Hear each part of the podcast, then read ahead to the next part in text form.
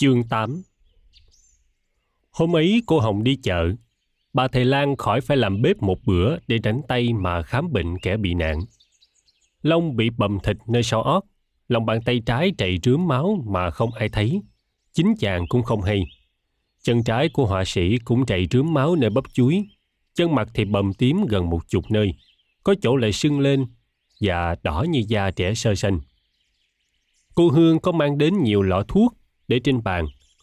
Cô chọn một lọ mà Long nhìn thấy chữ đề trên nhãn là Baume de Sisa, loại kem thoa cho mềm da. Chàng mỉm cười thầm. Ngỡ gì? Thứ ấy để thoa cho em nhỏ thì được. Người lớn thì cần quá gì? Chàng nói với cô nữ kháng hộ. Cô bảo đúng lắm. Xương tôi không gãy. Tôi nhớ có đọc sách về cấp cứu. Trong đó người ta cũng dạy như vậy. Nhưng chặt cũng có lắm khi có hại. Mà ba tôi lại muốn để tự nhiên cho ông khỏi. Thoa thuốc này cho em vậy thôi. Ông có muốn mời doctor hay không? Tôi nghĩ không cần. Nếu không khỏi hãy mời. Không chết chóc gì mà dội. Cô Hương thoa bằng cục bông gòn tẩm thuốc. Đoạn dùng cục gòn ấy mà đánh lên những nơi cô tưởng là cần. Long méo miệng vì đau mà không dám nói gì cả. Cô Hương thoa đánh một lát mới dừng tay. Và bây giờ Long nghe như được giải thoát khỏi một khổ hình. Chàng nhìn kỹ thiếu nữ thì thấy cô ta không xấu xí lắm như chàng đã in trí, lại có thể nói là dễ coi nữa. Người con gái đầu lòng này bị các em của cô lấn nước nên phải chịu lép dế trước mặt họ. Nếu không có sự so sánh gần thì người ta có thể cho cô là đẹp được. Thưa cô, cô có biết bó bột hay không? Không tìm ra đầu đề câu chuyện, Long hỏi về nghề chuyên môn của nữ kháng hộ tài tử này. Bó bột là công việc rất dễ. Khó là biết kéo làm sao cho hai khúc xương gãy nằm lại ngay đường nhau và ráp làm sao cho hai đầu gãy ăn khớp với nhau. Việc đó tôi chưa thử lần nào nên không có tự tin lắm. Cô chắc tôi không bị gãy xương chứ? Chắc một trăm phần trăm. Cô lành nghề lắm. Việc nào biết chắc là dám quả quyết, còn việc nào ngờ là cô thú ngay. Cô học ngành này làm chi vậy cô? Hương ngẩn người ra. Học nghề ấy làm chi, cô không thể cắt nghĩa với Long được. Đối với hạng người khác, cô bảo là để giúp ích khi nào người ta cần đến mình. Nhưng lý lẽ cao thượng ấy không thể đưa ra được trước câu hỏi của chàng thanh niên này, mà nàng đoán là thông minh và sẽ tế nhị nhận được giả dối của nàng. Thật mỉa mai quá, rõ ràng nàng đang giúp ích khi Long cần được săn sóc, nhưng cái rõ ràng ấy lại không thật, không phải mục đích chánh nên không thể dùng nó mà đáp lời hỏi. Về lâu nàng đáp bừa, còn giả dối hơn nữa, nhưng nghe ổn hơn. Tôi học để tìm chỗ làm, nhưng không ai dùng, người ta chỉ tuyển xung mấy chị đổ đầu học khóa thôi, thành ra... Con gái ngày nay cũng vẫn đợi chồng như con gái ngày xưa, nhưng họ không ngồi đó mà đợi. Những người nghèo thì bươn chải tìm phương sống, những người khá giả thì làm một cái gì để khỏi nghe trống rỗng quanh mình, miễn là hành động được. Đi ra ngoài được, có dịp phiêu lưu nho nhỏ cho đỡ buồn chán. Long cũng biết rõ tâm trạng con gái thế hệ chàng, nhưng chàng thử hỏi vậy thôi. Chàng hài lòng với câu đáp của Hương, vì xem ra gia đình này không khá giả bao nhiêu, con cái cần phải đi làm. Bây giờ, cô qua bước vào, mỉm cười với bệnh nhân và hỏi. Bà Lan băm nhà tôi có làm cho ông đau không? Thưa không, tôi nghe đỡ nhiều. Không đau, nhưng chắc ông ấy nhăn mặt gì dễ chịu. Hương cười nói. Bà Lan băm này lại là tay nhổ răng cừ khôi. Ngày sau ông có nhức răng thì cứ lên đây. Bà sẽ lấy chỉ cột răng ông vào một chiếc ghế. Đoạn ý hà một tiếng, nói là có ma hay có chó điên gì kia. Thế là ông quản, nhảy một cái thì răng rụng ngay. Cả ba đều cười xòa. Đoạn Long nói. Cô qua ơi, cô làm ơn cho tôi một tờ giấy với lại cây bút chì cũng được. Tôi muốn viết thơ cho má tôi. Kìa, trên đầu nằm ông đó. Long quay đầu ngược lên thì quả thấy trên bàn con có giấy bút và sách báo mà cô nào đã đem vào lúc nào chàng không hay. Châu đáo quá. Các cô thật là... Thôi, chị em tôi ra, để ông yên bà viết. Không quen ở nhà trống trải, Long thấy nắng bên ngoài chói lòa quá. Ánh sáng sớm lại chĩa xuyên qua vách trĩ lông mút, đâm vào buồng ăn kế cận như là cuộc xâm nhập của khách không biết điều. Không quen thì nghe khó chịu, chứ chàng vẫn biết trống trải như vậy là hợp vệ sinh. Chàng lại nhận thấy cả vẻ đẹp của tấm vách trĩ lộc ánh nắng ấy nữa. Bức tranh nắng lò khe vách là một bức tranh đẹp đang được thai nghén trong trí chàng kể từ phút này. Long quan sát căn buồn, thấy nét đạm bạc của nó rồi thương gia đình này không biết bao nhiêu. Đó là những người hiền lành, không tham vọng lớn và nhờ vậy không ganh tị với đời, tốt bụng và sẵn sàng. Hai bức tranh lồng kính không khung là tranh kiều, phủ bản của một biệt ẩn ngoại quốc, có lần bán tràn lan trên vỉa hè Sài Gòn. Bàn ghế toàn là bàn ghế ngã bảy cả. Chiếc lọ dùng cắm qua là lọ sành lái thiêu. Tuy nhiên, nhà này có khiếu thẩm mỹ. Nếu không họ đã treo tranh sơn mài xanh xanh đỏ đỏ, có gắn chiếc thuyền bằng ngà vào đó. Họ đã sắm lọ rẻ tiền của Nhật Bổn rồi. Long giơ tay lấy báo xuống xem qua. Vài tờ báo hàng ngày quen biết. Một tờ tuần báo chính trị. Chỉ có một quyển sách thôi. Quyển Trại Bồ Tùng Linh. Nhà này thật là biết điệu. Đọc Trại Bồ Tùng Linh ở đây phải chỗ vô cùng. Long lật vài trang đầu và vài trang cuối sách để xem coi lần tái bản này có thêm bớt gì lạ không. Chàng nhớ lại cảm giác rợn rợn mà chàng đã có khi đọc truyện này lần đầu cách đây mười mấy năm. Đó là một nỗi ghê rợn dễ ưa hơn là cái kinh sợ êm đềm nơi trẻ con khi chúng nghe kể chuyện ma. Bỗng lông trợn người lên thật. Hay là mình lạc vào động hồ ly? Chàng tự hỏi thầm. Câu chuyện kỳ quặc quá để có thể là một câu chuyện thật. Càng đáng sợ hãi hơn là ở đây có đến sáu con hồ ly. Hồng qua quá thơm khiến bao loài ông bướm đắm say. Nồng hơi hương sớm mai sương đầy, nghe lòng rộn ràng càng thấy ngất ngây. Có bốn cô hồng quá hương hoa, đã lớn lên nơi phùng quá nó từ nhỏ yêu kiều tha thứ qua túi hồng lỡ làng duyên trao. Thời binh đao khói súng kinh hoàng, buộc người diễn cư tuốt tân miền xa. Đến xứ đây xây một thái huyền, là nơi chốn yên bề tái cư. Cùng dương xây gia trang hiền hòa, công liễu xê, công xê sang sư sánh da trời một màu nước biếc một bầu phong quang đầy che thắm tươi nào ai hay cuộc dân xoay, suối cho chàng lờ đường sang đây. Gây tương tư một lúc cá cô cất tiếng hát yêu nỗi riêng tình. Chỉ tay qua xuyên sao bao nàng, tâm tình tròn trao từ buổi nhớ thương qua bưng vào phòng bệnh một chiếc mâm gỗ mít tròn mượn của hàng xóm các gia đình miền Nam ở chợ không dùng mâm nữa từ mấy mươi năm nay rồi nên Thái Quyên Trang có cần đến món đồ ấy là phải đi mượn. Trên mâm, một tô vị lên hơi nghi ngút tỏa mùi thơm bắt đói bụng ra. Mùi hành tây chiên, Long đánh hơi nghe biết như vậy. Qua đặt mâm xuống bàn và nói Chị Hồng tôi ngại ông còn yếu, ăn cơm không tiêu quá nổi, nên nấu cháo. Cô Hồng nghĩ đúng lắm, mà tôi cũng thích cháo lắm. Nhưng mà ăn rắc rối như vậy chỉ khổ cho cả nhà. Có gì đâu mà rắc rối ông. Thì phải lo thêm một món ăn, thêm bao nhiêu là công việc. Cứ cho tôi ăn cơm theo nhà, hẳn giản dị hơn. Không hề gì. Bây giờ tôi đút cho ông ăn nha. Ý, chết, trời, phiền phức quá như vậy tôi ngại lắm.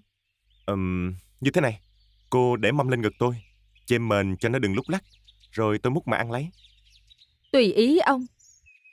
Khi chiếc mâm đã được kè vững vàng, Long cầm muỗng nhưng vẫn chưa khởi ăn. Cháo gan. Nếu ông không ăn ngay thì gan sẽ chín, hết ngon đi. Cháo gan chín thì hết ngon thật đó. Nhưng chín thêm một chút xíu trong cháo hết sôi, sẽ không hỏng lắm đâu cô. Tôi có đọc sách thuốc về người Tàu, nên ngại ăn nóng lắm. Tò mò, cô qua hỏi. Sách thuốc gì mà về người Tàu?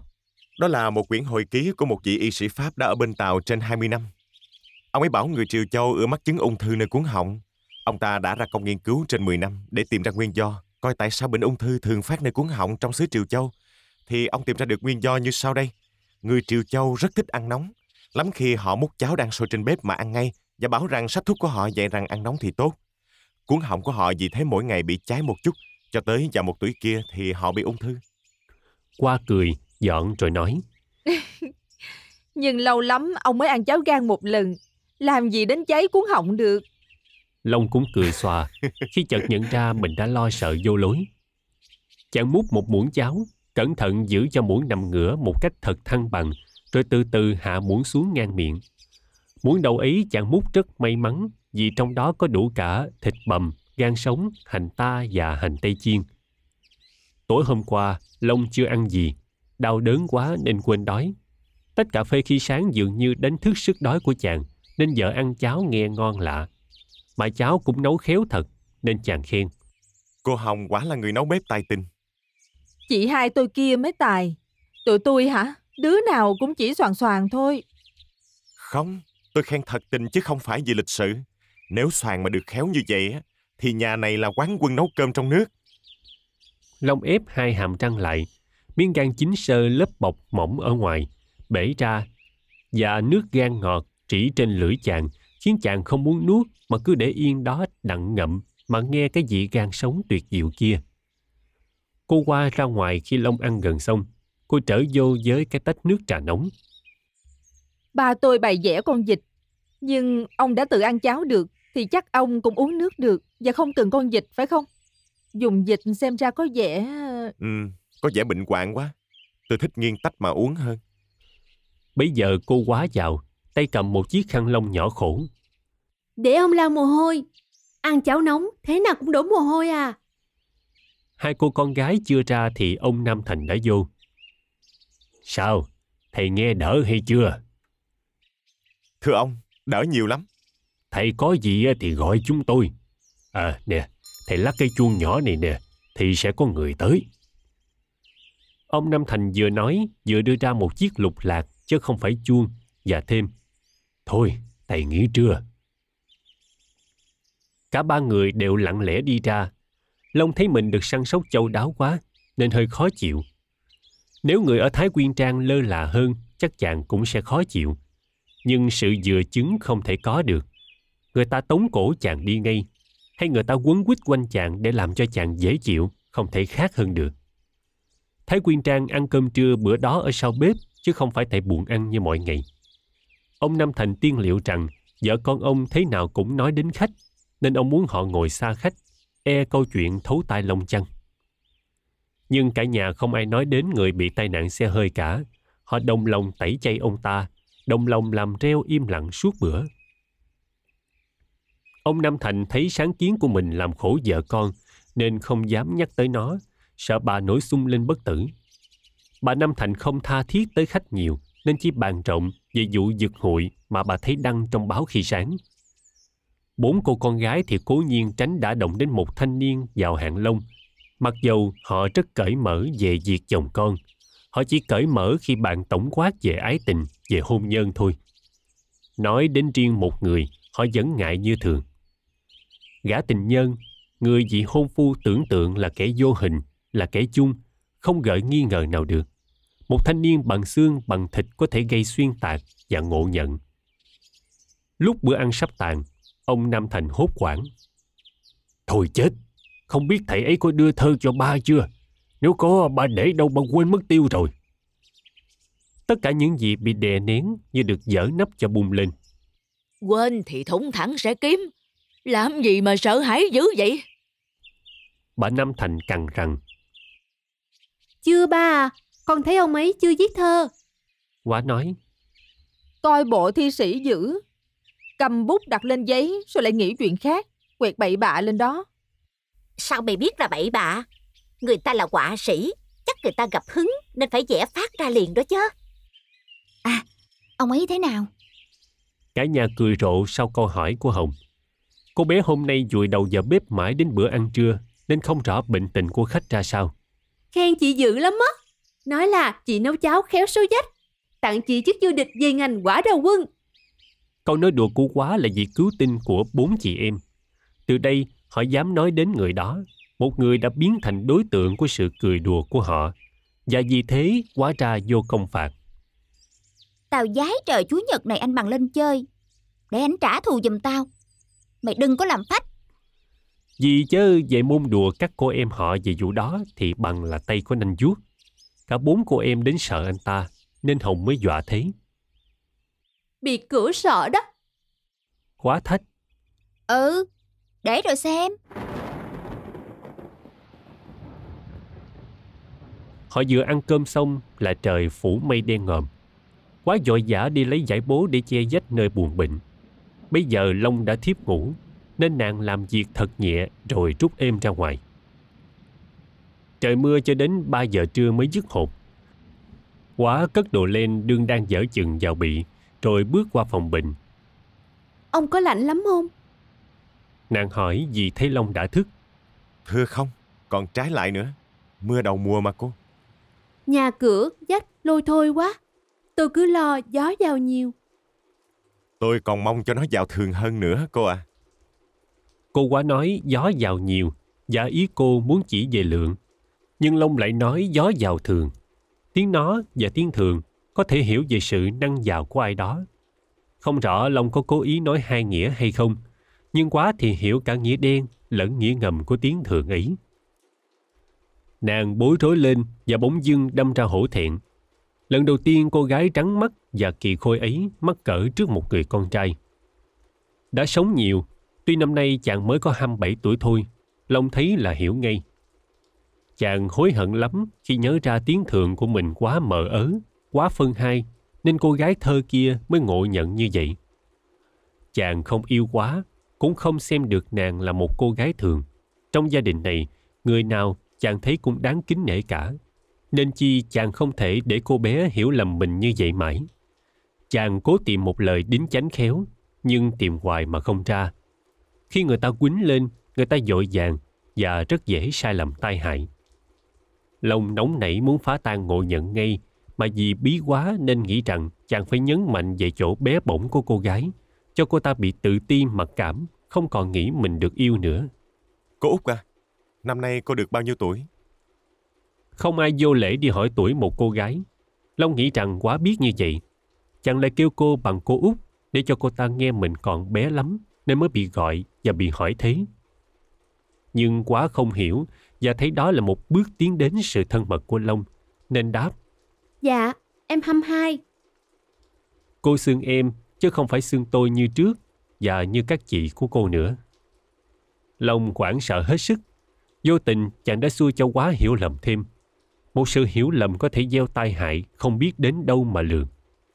May sao, giữa lúc chàng khó nghĩ thì qua vào, tay cầm đèn tỏa đăng thắp dầu hôi. Nàng nói, Ba tôi nghĩ thắp đèn băng xong như đêm rồi chắc ông chói mắt. Giả lại, ông cần đèn trong sáng đêm, mà mang xong trong sáng đêm lại bất tiện. Vậy xin ông bằng lòng với cây đèn dầu này. Dạ được, đèn dầu hôi là quý lắm rồi. Tôi có ở nhà quê một lúc. Họ không thắp đèn gì hết mới là khổ chứ. Nhưng như vậy, ông không đọc sách ban đêm được nữa. Tôi không dám đọc sách ban đêm đâu cô. Sao vậy? Trại bộ Tùng Linh mà quý cô cho mượn. Đọc ban ngày cũng đã rỡn óc rồi. Đọc ban đêm, chắc tôi phải la làng.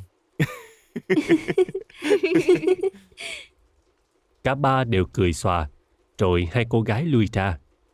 Thế là một chiếc đò dọc đã ghé bến trên dòng thiên lý. Các cô Thái Quyên Trang đã tuyệt vọng từ mấy tháng nay, lại càng tuyệt vọng hơn từ hôm xa lộ Sài Gòn Biên Hòa được khởi công. Xa lộ ấy đã xuyên tại con đường thiên lý, đưa sự quan trọng qua hết bên kia, và khúc đường trước nhà sẽ cô quạnh như một con đường làng. Nhưng người trai mong đợi đã đến trước ngay khúc đường của họ bị mồ côi, đến trong một trường hợp kỳ dị, gần như họ ước trong mơ. Hôm đầu các cô bị xúc động mạnh trước tai nạn, nên chỉ nhớ đến sự ghê gớm của vụ lật xe thôi. Bây giờ ác mộng đã qua. Các cô lắng nghe tình cảm mình xem nó thế nào khi giấc mơ hảo hàng ngày đã được thực hiện. Cô Hương dở mộng ngay từ lúc cô săn sóc lần đầu cho người khách trẻ tuổi.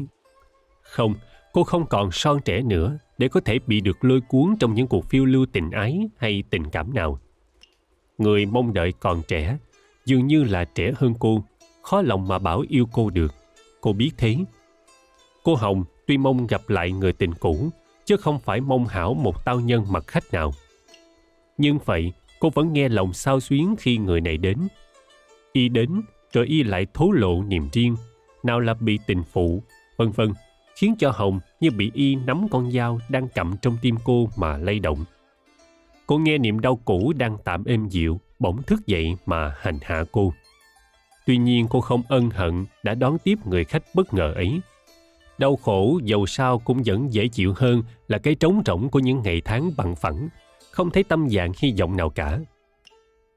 Cô qua thường được người ta khen là gái có bản lãnh, nên cô hay lập dị để tỏ ra ta đây quả thật có bản lãnh. Vụ này là một đầu đề cho cô đùa. Cô bảo đó là một cuốn tiểu thuyết mà kết cuộc sẽ không hay ho gì đâu. Đứa nào dạy nhảy vô làm nhân vật cho tiểu thuyết ấy sẽ khổ cho mà xem. Cô chế nhạo Long là một thanh niên nhiễm tiểu thuyết, làm bộ lãng mạn để thơ mộng quá mọi việc. Nói thì châu mày, làm thinh cũng châu mày, luôn luôn ra vẻ nghĩ ngợi đâu đâu. Tóm lại, cô làm như ta đây không mảy may bị chuyện ấy làm xúc động. Và ta sẽ mất uy tín đi nếu ta để tâm đến một chàng thanh niên mới đến trong đời ta. Cô quá, trái lại nghe lòng sao xuyến lạ kỳ. Cô gái này lúc còn ở thành chưa biết yêu. Cô chỉ mới bắt đầu bâng khuâng từ khi dọn về Thái Quyên Trang thôi. Bâng khuâng trước những đám mây chiều, trước trận bay của trái sao, trái dầu, trước giọt tranh soi cát bên thềm hay đánh nhạc lên một cái chén bể dứt ngoài sân. Người khách đến giữa lúc tình yêu của cô mới lố dạng, còn đi bơ dơ như một con thuyền không bến. Có phải đây là bến trong hay không? Con thuyền tự hỏi, rồi ngập ngừng, muốn cầm sào. Hết chương 8